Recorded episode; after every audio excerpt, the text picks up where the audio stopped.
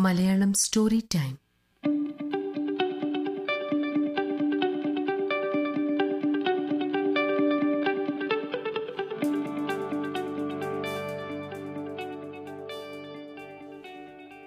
നമസ്കാരം. Malayalam story time പോഡ്കാസ്റ്റിലേക്ക് ഏവർക്കും സ്വാഗതം. ഇന്ന് ഞാൻ അവതരിപ്പിക്കാൻ പോകുന്നത് ആയിരത്തൊന്ന് രാവുകളിൽ നിന്നും തിരഞ്ഞെടുത്ത സുവർണ സ്വപ്നങ്ങൾ എന്ന കഥയാണ്. സുവർണ സ്വപ്നങ്ങൾ. പണ്ടൊരിക്കൽ ബാഗ്ദാദ് നഗരത്തിൽ ഫരീദ് എന്ന പേരുള്ള ഒരു ധനികൻ ജീവിച്ചിരുന്നു. നനച്ചിരിക്കാതെയാണ് നിർഭാഗ്യം ഫരീദിനെ വേട്ടയാടിയത്. അങ്ങനെ തന്റെ സമ്പാദ്യമെല്ലാം ഫരീദിന് നഷ്ടപ്പെട്ടിരുന്നു. അയാൾ ദരിദ്രനായി തീർന്നു. അങ്ങനെ ആഡംബര ജീവിതം നയിച്ചിരുന്ന അയാൾ പകലന്തിയോളം ചുമടെടുത്ത് ജീവിക്കുവാൻ നിർബന്ധിതനായി.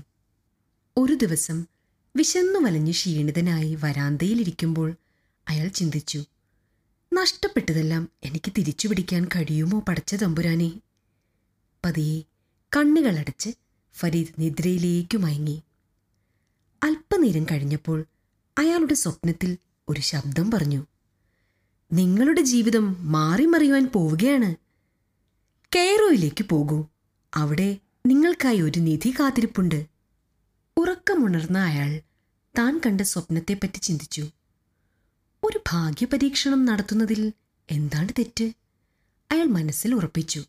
അന്നു തന്നെ ഫരീദ് കൈറോയിലേക്ക് യാത്രയായി. കയ്യിൽ ചില്ലി കാശുപോലും ഇല്ലാത്ത അയാൾ കാൽനടയായാണ് സഞ്ചരിച്ചത്. അങ്ങനെ മാസങ്ങൾ പിന്നിട്ട് ഫരീദ് കൈറോ എന്ന മഹാനഗരത്തിലെത്തി. ആ നഗരവും അവിടത്തെ രീതികളും അയാൾക്ക് പുതുമ നിറഞ്ഞതായിരുന്നു.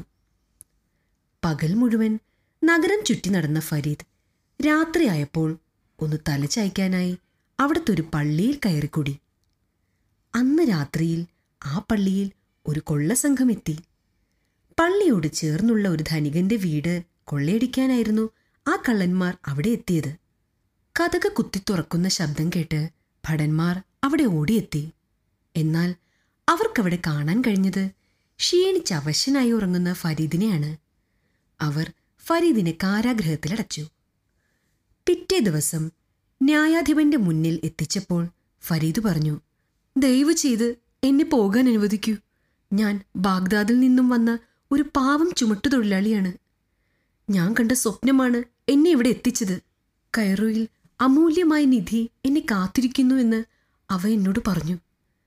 ഇത് കേട്ട ന്യായാധിപൻ ചിരിക്കുവാൻ തുടങ്ങി. എന്ത് വിഡിതമാണ് നീ പറയുന്നത്? നീ അത് വിശ്വസിച്ചോ? സ്വപ്നങ്ങൾ എല്ലാവരും കാണും. പക്ഷേ വിവേകശാലിയായ ഒരാൾക്ക് അത് വെറും ഒരു മായക്കാഴ്ചയാണെന്ന് മനസ്സിലാക്കുവാൻ കഴിയും. ഒരിക്കൽ ഞാനും ഇതുപോലെ ഒരു സ്വപ്നം കണ്ടു. പക്ഷേ അതിനു പുറകെ പോയി ഞാൻ വിലപ്പെട്ട സമയം കളഞ്ഞില്ല. ന്യായാധിപൻ പറഞ്ഞു. എന്തായിരുന്നു ആ സ്വപ്നം? ഫരീദ് ചോദിച്ചു. സ്വപ്നം എന്നോട് പറഞ്ഞത്. ബാഗ്ദാദിൽ ഒരു മണ്ണിന്റെ നിറമോടുകൂടിയ മൂന്ന് ഈന്തപ്പനകളുള്ള ഒരു വീടുണ്ട്. അതിൽ നടുവിലത്തെ മരത്തിന്റെ അടിയിൽ കുഴിച്ചാൽ നിധി കിട്ടുമെന്നാണ്.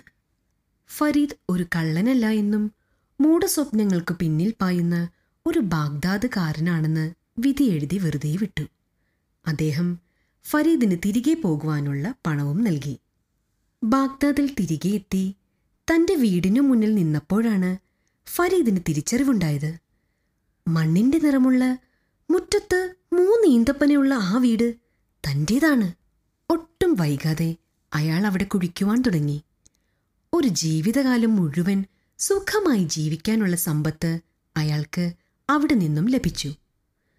തന്റെ സ്വപ്നം തന്നോട് എന്തിനാണ് കൈറോയിലേക്ക് പോകുവാൻ പറഞ്ഞതെന്ന് അയാൾക്ക് മനസ്സിലായി. നന്ദി.